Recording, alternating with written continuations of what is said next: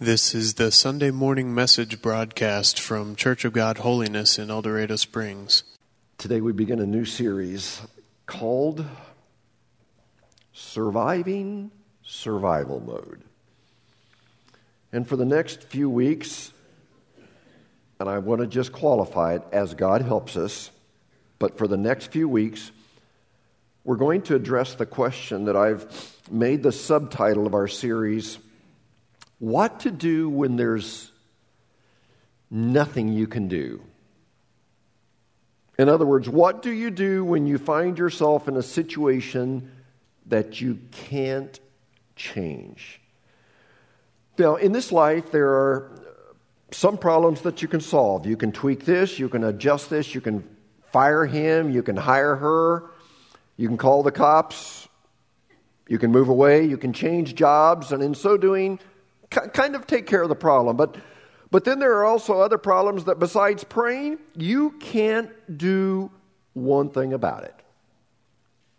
You can tell the boss, you can call daddy, you can try to use force, you can be gentle, you can bring in the National Guard. But regardless of what you try to do, you can't fix the problem.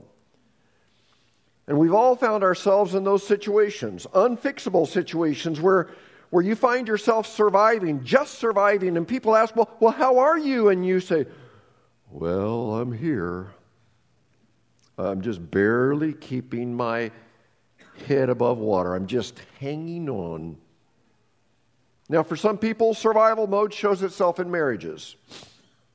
Maybe he doesn't want to change or she doesn't want to change, but Neither wants a divorce, and so they're just stuck in a marriage. They live under the same roof, but they're complete strangers. For others, survival mode is, is being stuck in a life of loneliness. They want to be married, but no one is on the horizon except for that guy that you met online that doesn't have a job and he wants to move in with you. So you can support him and so he can enjoy the quote unquote fringe benefits. There are plenty of bums like that, and all I have to say about that is beware. I hear an amen there? For others, it shows itself in their kids. The, their, their, kids have chosen a lifestyle, or they've chosen a, a set of friends, or they've chosen a, uh, a, a, spouse or addictions that have led them down the wrong road, and, and you've tried to lecture them, or, you know, the Bible calls it nicely admonish them, but it's just created tension, and you're watching them self destruct. For others, the survival mode is in the area of finances. Your, your financial dreams haven't come true. In fact, it appears that your financial dreams will never come true. You're, you're stuck at a low paying job with little hope of, of advancement, and, and you just hope that a rich sheik in the Middle East or, or one of those letters that you get from Nigeria where they've got millions of dollars they want to give you because they have no living heirs, you hope that that will actually take place. But can I just tell you, you probably shouldn't hold your breath. You've got a greater chance of becoming the Pope than you do of inheriting $100 million from somebody in Nigeria. Just telling you that. And as we look at the circumstances in our survival mode, if, if you're like the rest of us, you've looked for options. When it comes to your family, you've thought about divorce or abandoning your family, but you've seen others do that. And that rarely ever works out as well as Satan makes you think it will. You've thought about giving up on your grown kids, but they're your flesh and blood. And, and yes, you would still like to turn them over your knee and spank them until they cry real tears, but they're bigger than you and stronger than you. You've been tempted to drink yourself into oblivion or take other illegal drugs or even abuse prescription drugs to help calm you down, but that just creates more problems and by the way, I see that happen all the time around here. You've thought about going to establishments of ill repute to fill that loneliness, but you've got enough of a conscience to where you know that isn't right. And then there's the whole internal battle that we all have. You know, we, we have that tendency, tendency to compare our lives to others, and from the outside, it appears that they have the perfect life, and we think that was the life I was supposed to have. That's the type of car I was supposed to drive. That's the big house I was supposed to own. That's the type of job I was supposed to get. Uh, that's the way my kids were supposed to turn out. And if we're not careful, it's easy to get resentful of those whom we think have a perfect life, especially when Christians, you know what, Christians can sometimes be really insensitive. Did you know that? And Christians sometimes say insensitive things that make you want to just slug them. And they say things like, Oh, God is so good. He answered prayer for me the other day. And you're like, Well, what prayer did he answer? And they say, Well, I've been wanting to buy a new boat. My old one was getting some age on it. It was five years old. And, and God was so good because the exact bass boat that I've been wanting and dreaming about, they put it on sale and I saved $5,000. And you're like, Hey, buddy, let me tell you about my life. Right now, I don't care about saving $5,000 on a bass boat. All I care about is coming up with $500 to pay my rent. Don't tell me about your answers to prayer when I'm facing eviction. I think all of us at some point have had a picture of the American dream. You know, we've had a picture of what we think family is supposed to be like two kids, or what do they say in America? The average is two and a half kids per family. I've always wondered how that worked out. But, but kids that graduate with honors and, and find jobs with Fortune 500 companies and end up being beauty queens or athletic marvels and are millionaires by the time they turn 30. You know, we all have a picture of what romance and marriage is supposed to be. You know, you marry your high school sweetheart and stay in love and be married until you both die as you're running a marathon at the ripe old age of 100. We all have in mind the good health that we think we will have until the doctor comes in and says, You need to sit down. You've got cancer, or you've got, dementia, or some other major health issue that is going to cut your life short, will cause you to miss out on seeing your grandkids or great grandkids grow up. You know, we all have in mind the vacations we want to experience and the parts of the world that, that we want to travel to and the glamorous life that everybody else talks about on Facebook. And so, what happens? What happens when you realize that these things will never be reality in your life? What happens when you finally recognize that not only will you never be wealthy, but you will struggle financially all of your life? What happens when you realize that your kids will never be what you envisioned for them when they were born? What happens when you realize that you will never be able to travel the world and, and see the Eiffel Tower in France or the Taj Mahal in India? What happens when you realize that because of a previous divorce, you will always have to manage the tension with a blended family? What happens when you realize these things will be reality for the rest of your life?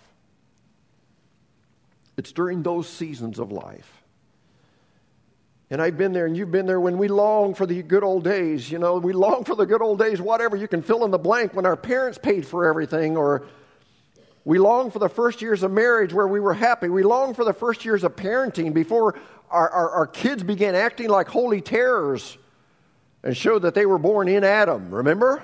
With the sin nature deeply embedded in them, or we long for the days when we were healthy and physically and could pretty much do anything we wanted.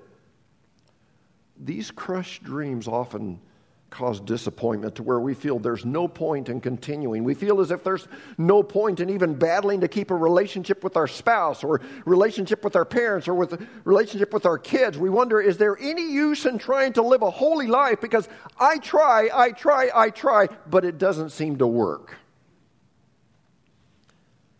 Now, unfortunately, as a pastor, I have these conversations with people all the time and and for those of us as pastors or counselors, those who are tasked with the responsibility of giving advice, these conversations are so difficult. And, and especially for those of us as males, because we're typically problem solvers. We like to listen for about five seconds and then tell you, here is what you need to do. Step one, do this. Step two, three. And if you do that, it'll all work out. But honestly, there are situations, heartbreaking situations, where all I can say to them is,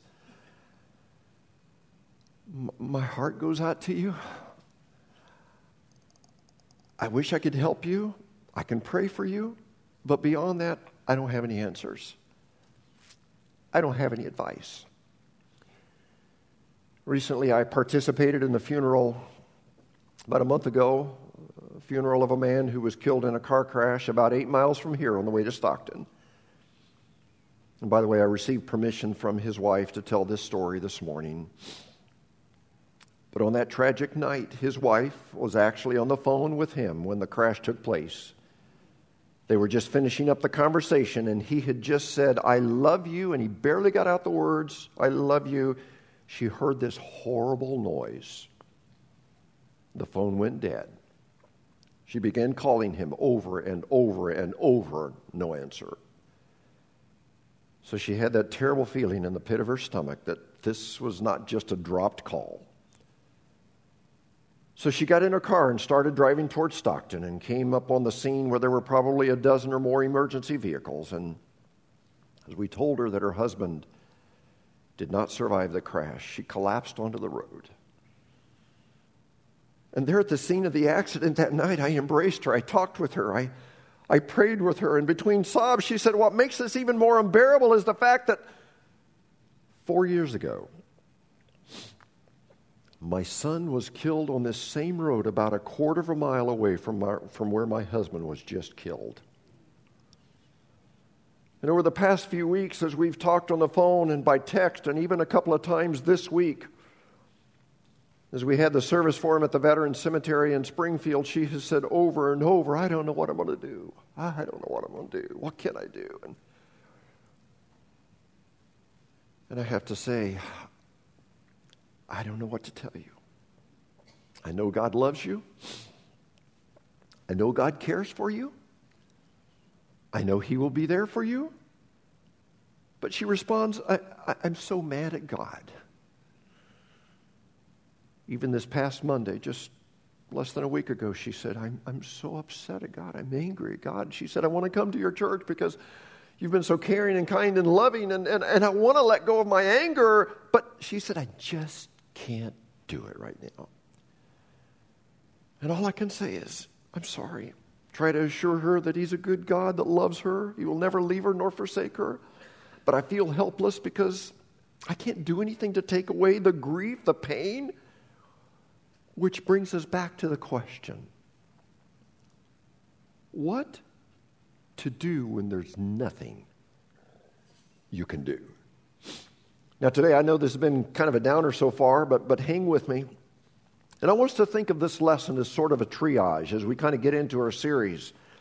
And the word triage just means surveying the crisis and determining the level of injuries to be able to properly treat according to the seriousness of those injuries. And to, to kind of explain this, after, after I graduated from Bible college, I felt that something that might serve me well in my ministry was to get some basic medical training. And as I've told you before, before God called me into the ministry, I was going in the med- medical field. I had already taken prep courses to, to get a jump start on this, had visited. Um, you know, diff- different colleges, but God had other plans for my life. But, but I figured that some basic medical knowledge would come in handy, and which it certainly did as a missionary in, in, in both the remote Andean mountain range as well as the jungles of South America. So while living in Kansas City, I enrolled in, in Johnson County Community College took uh, the appropriate EMT classes, emergency, medical technician classes. I finished the course of study, passed everything. The only thing that I lacked was to take my state exams. And to become state certified, I, I had to take a written exam as well as, uh, you know, a couple of different practical exams. And those of you that have been through that, you know all about this. And, and it's still a, a fairly vivid memory in my mind, but at the state exam, after prepping me, the, the state examiners ushered me into this large room that they had configured into a major trauma scene.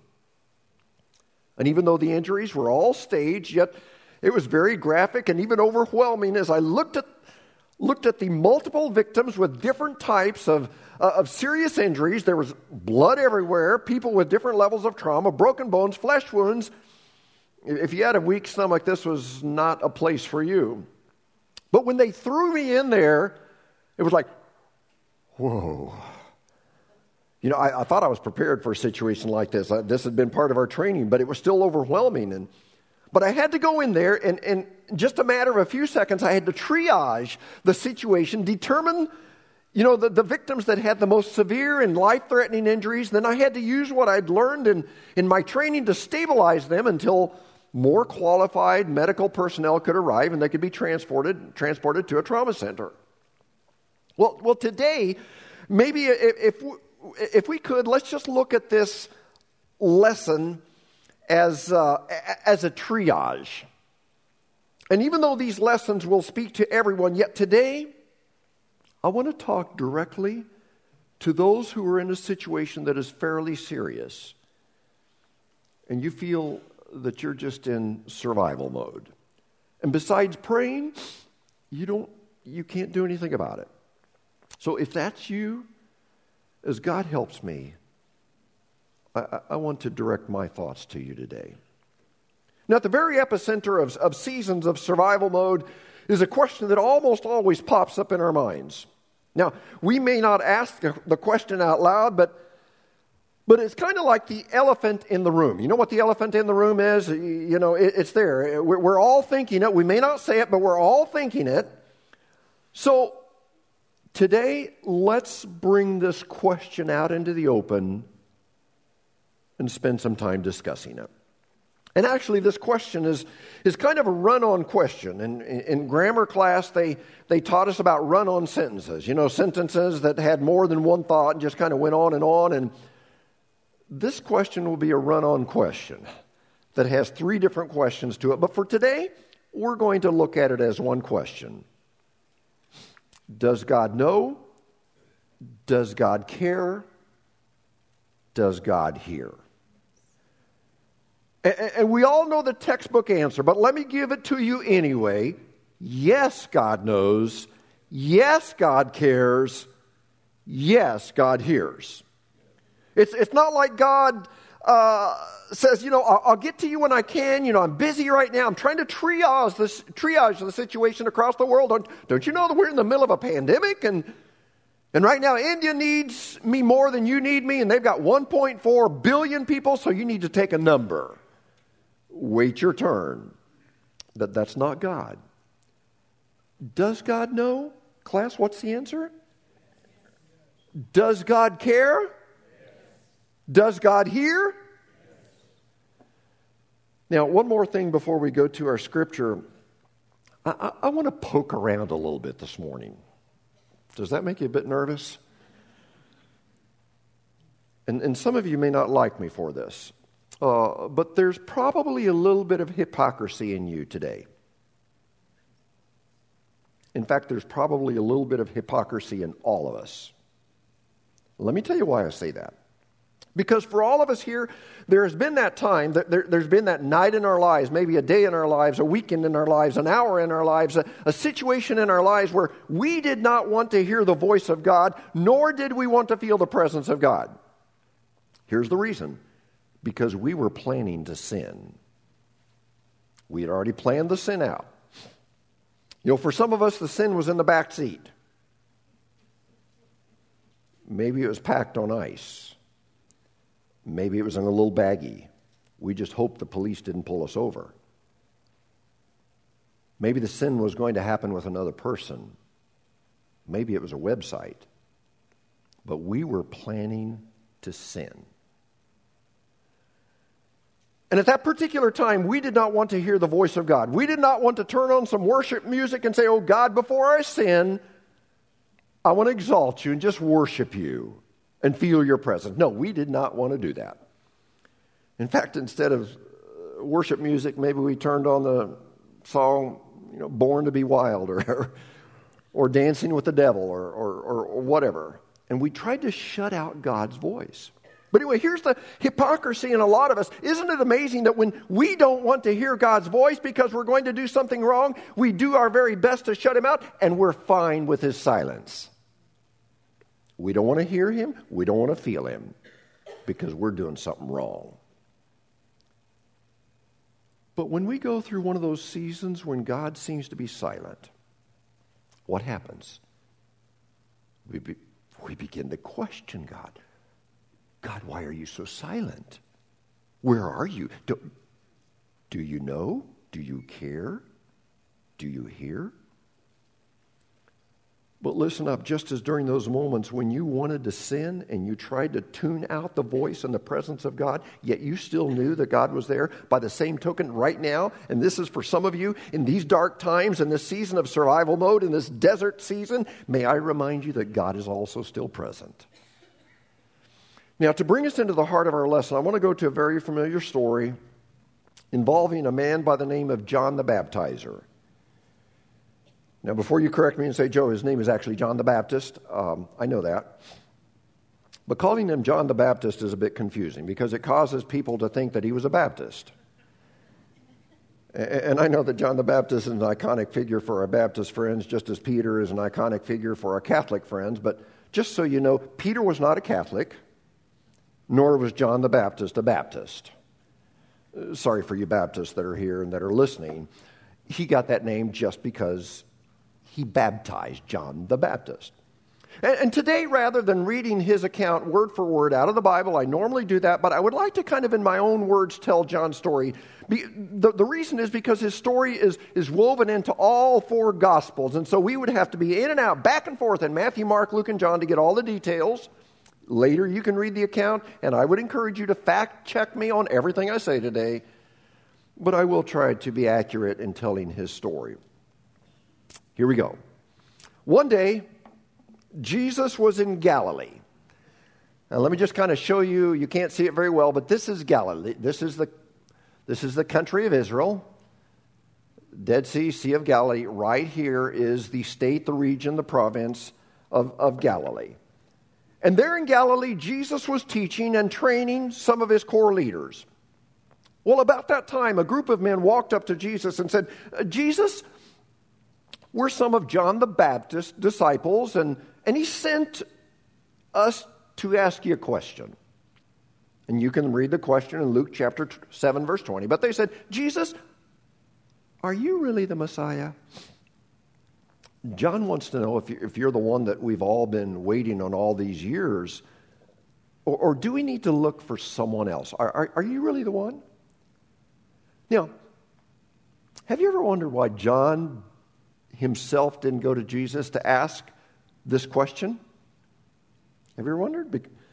Well, the reason was because John couldn't. Do you know why he couldn't? He was in prison. Why was he in prison?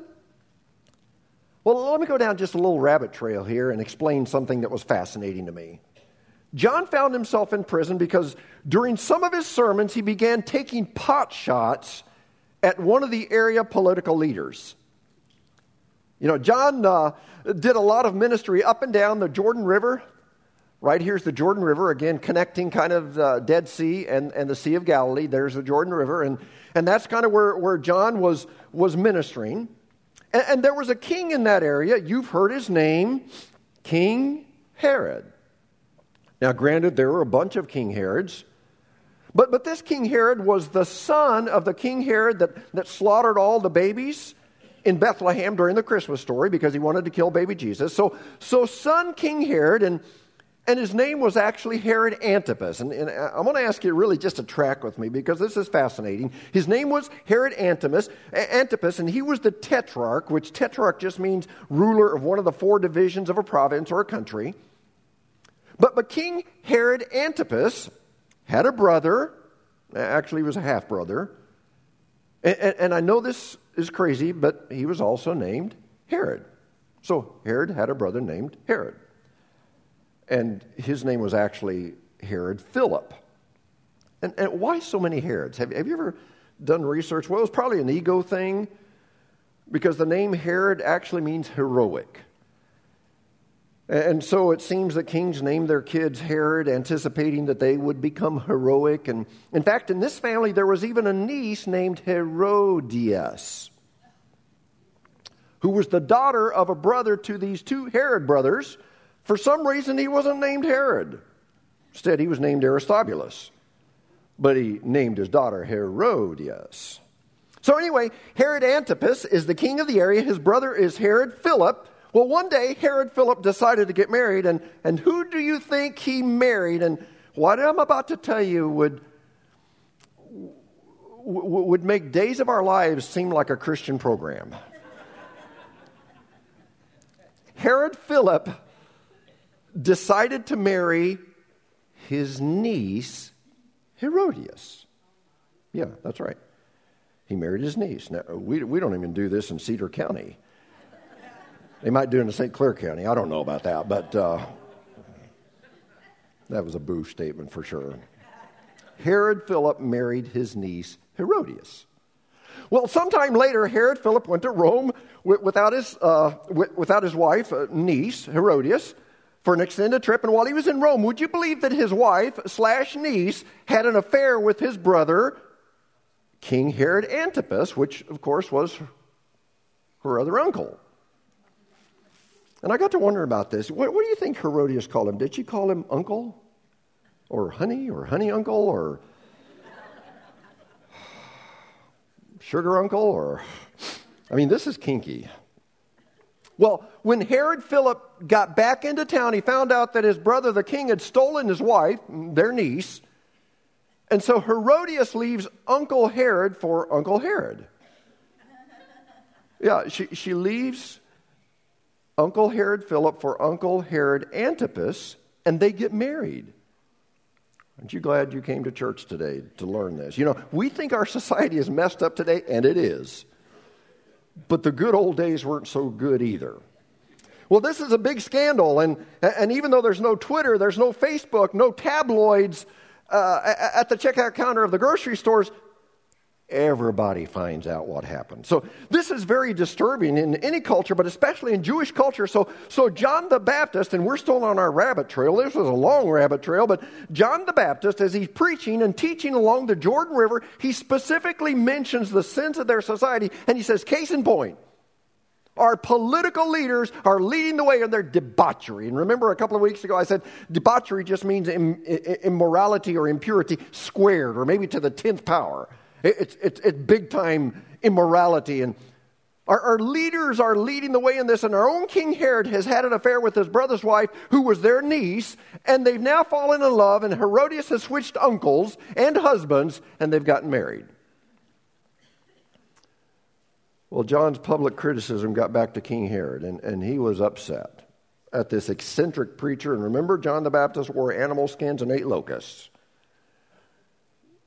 But he was not nearly as upset as Herodias, his wife, and again, niece. John was arrested and thrown into the dun- dungeon, but not just thrown into any dungeon. Herod has him sent to basically the Siberia, or, or the most desolate place in Israel, a place out in the middle of the desert called Machaerus. And uh, here it is. This is the Dead Sea. And for those of you that have been to Israel, and if you haven't been to Israel, I, I really hope you get an opportunity to go sometime because that was a call that will cause the Bible to just come alive. But everything is dead here. And you, you got such a high content of salt, and, and you got the Dead Sea that is the lowest place, uh, even lower than Death Valley, um, you know, out west. And so here is Machaerus Nothing grows there except for lizards and, and, and snakes. And um, he was more than likely, here in Machaerus, taken to a hilltop and put in this fortress, this next picture here. And, and this is what has been excavated. It's on top of one of these hills, like this. And uh, of course, the Dead Sea would be down below. And so you can see it's just a desolate area. And, and this is uh, one of Herod's fortresses right here. And they, they feel that more than likely that's where John the Baptist was taken and put in a dungeon.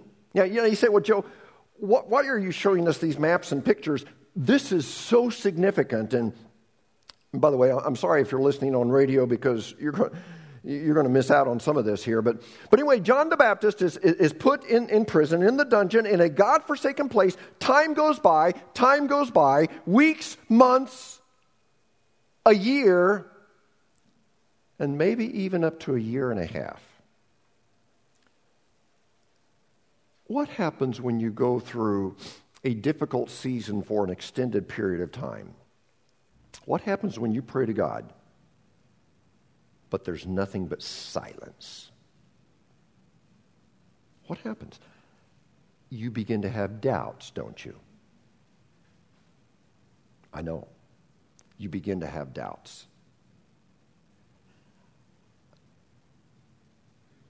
You begin to question God. Does he know? Does he care? Does he hear?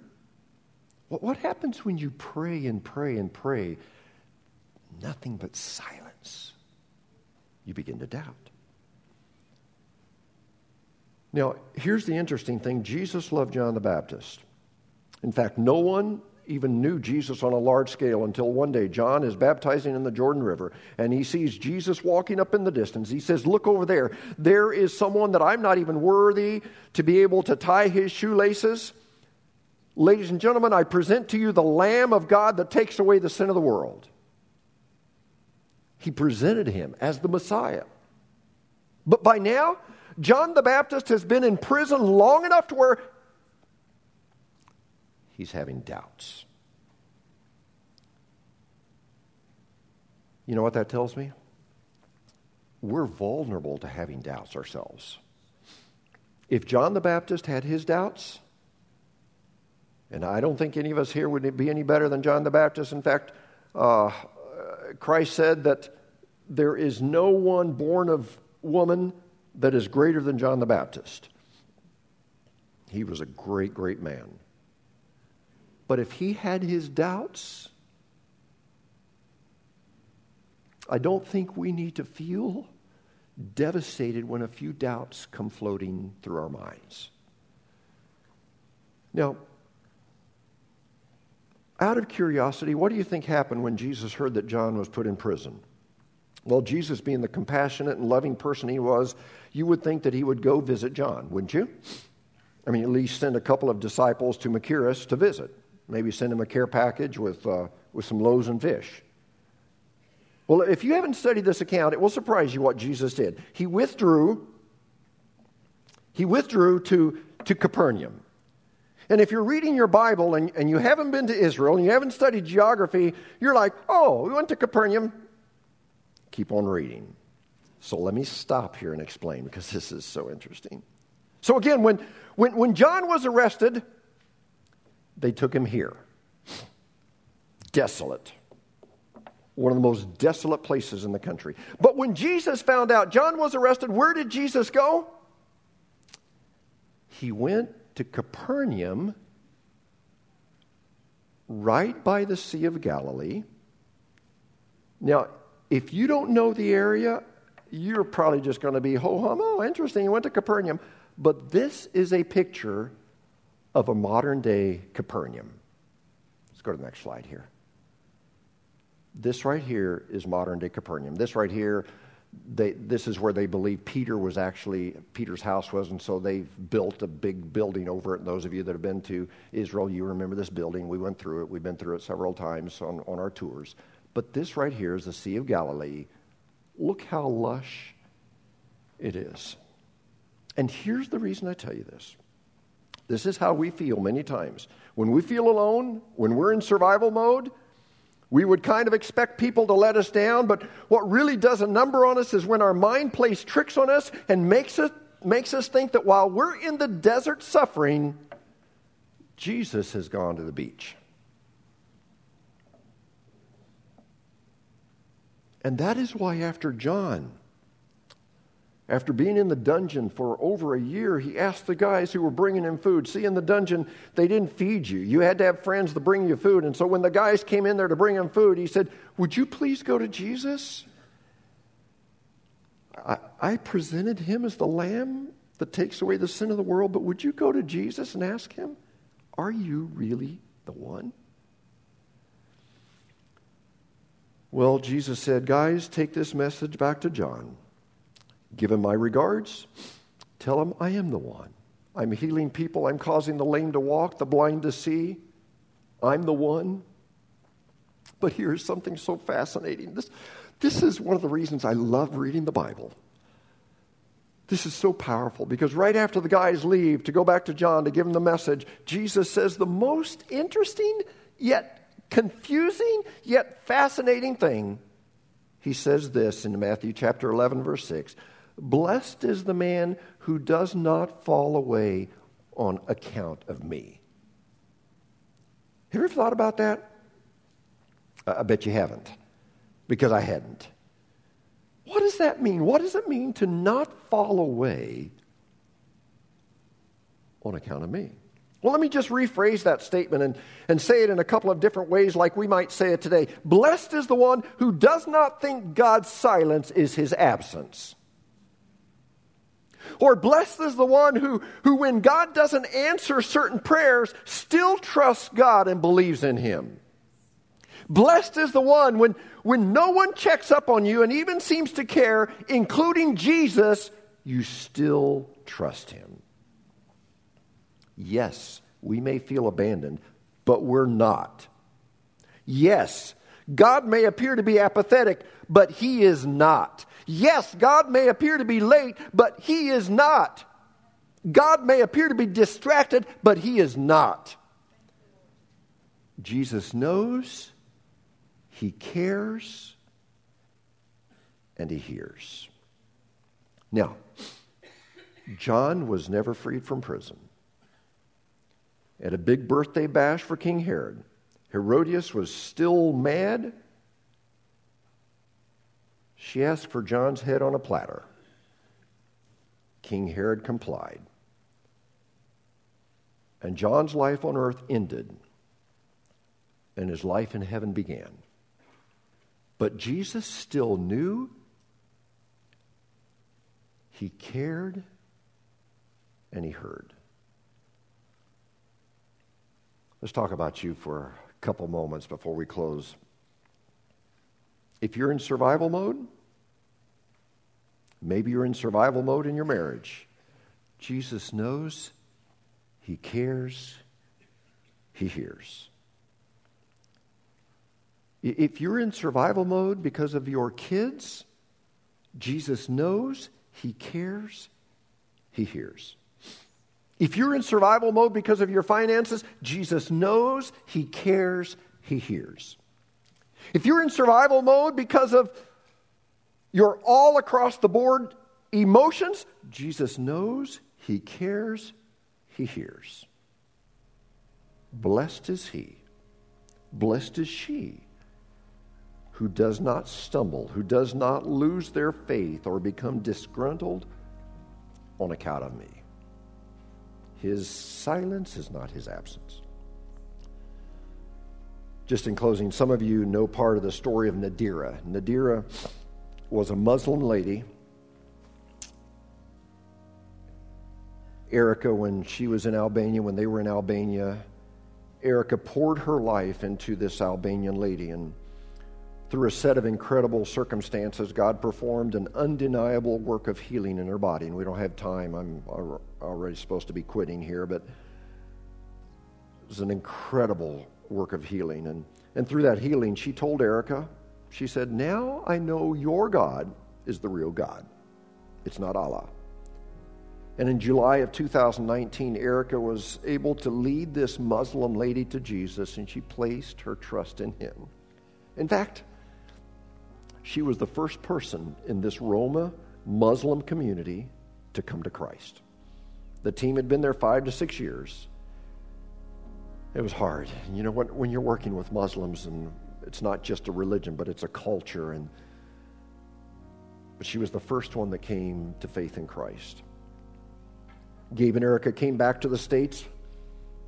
Erica tried to disciple her in the faith as best as possible, but with the distance, you always wonder is she continuing in the faith? Because, uh, uh again, in her Muslim community, there are zero other Christians.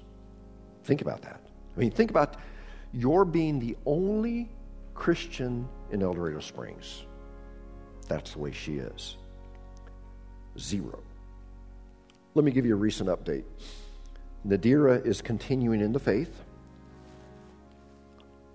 She was baptized on April 27th, a little over two weeks ago. What's incredible is that a lot of the Muslim community showed up for her baptism. She gave a strong testimony of how Jesus was her Savior and how Christ had forgiven her and given her peace. Well, at this point in the story, you, you, it's headed in a direction that, you know, it, it got the potential to have a fairy tale ending. Fairy tale ending where, you know, she lived a long life, brought other Muslims to Jesus, but today, what is this? May 16th, less than three weeks after her baptism, it appears that will not be her story. Let me tell you why. Because after her baptism,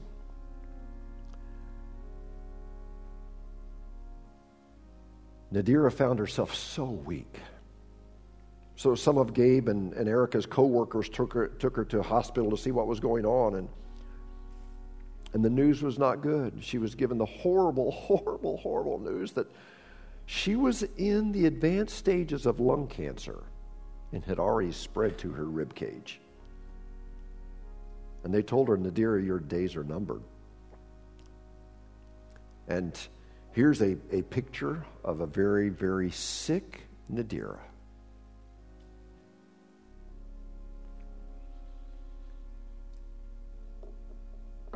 Very soon, possibly this week or in the next few weeks, more than likely, she will pass from this earth to the next. Now, how is Nadira handling this? Remember, she's a new believer. She knew nothing about Jesus three years ago. How is she handling this? You know, many people would become bitter and say, well, if this is the way that a loving God treats me, then I don't want to be part of Him. You know, I was okay as a Muslim until I gave my life to Christ and I got cancer. But let me tell you how Nadira is reacting. There in the hospital, as she was told she had end stages of lung cancer, she began witnessing to the doctors and nurses, trying to evangelize them. She let them know that she had decided to follow Jesus, and there was no turning back. There was no anger towards her Savior. And again, a lot of us were so easily offended. Someone says something cross, someone doesn't do something, or someone does something, we get offended. But not Nadira. Now, the question that I want to just kind of end up with is why didn't God save faithful John the Baptist from death? Again, Jesus said, Among those born among women, there's none greater. Why didn't God save John the Baptist from an early death? I don't know. But God knows. He cares and He hears. And why? Doesn't it appear that God is going to save Nadira from an early and untimely death? I mean, she's a leader in the Muslim community, had the potential of changing so many lives. Why, God, why, God, wouldn't you spare her life? I don't know. But God knows. He cares and He hears. So this morning, I don't know everything you're dealing with. But I know that we can all be comforted with the fact that this world is not my home. Aren't you glad? I'm just passing through. But while we're passing through, during our heartaches, during our financial troubles, during our family heartaches, during our health issues, remember? He knows, He cares, He hears. May you find comfort in those words today. Father, Oh, I wish I could have explained everything out to where it just made perfect sense. But Lord, life isn't always that way. And for those that for those that say, well, you know what? It's all going to turn out great and we're all going to be healed and we're all going to be released from prison and all that. Lord, uh, we read in the book of Hebrews just for that hall of faith, those people who were just giants. Lord, some of the things they prayed about didn't happen in their lifetime, but yet they were faithful. And so, God, whenever it comes down to it, we ask the question, and we'll be asking it for the next several weeks what to do when there's nothing you can do. Father, I pray that in, in our hearts and minds it would just be embedded that we must be faithful to Jesus because this life is just so short. And this life is just kind of a setup for the next life. Lord, help us to be faithful. You've been listening to the Sunday morning message broadcast from Church of God Holiness in El Dorado Springs. Our messages are archived at www.eldochurch.com, or to order compact discs or DVD videos of the messages, call the church at 417 876 2200. Thank you for listening.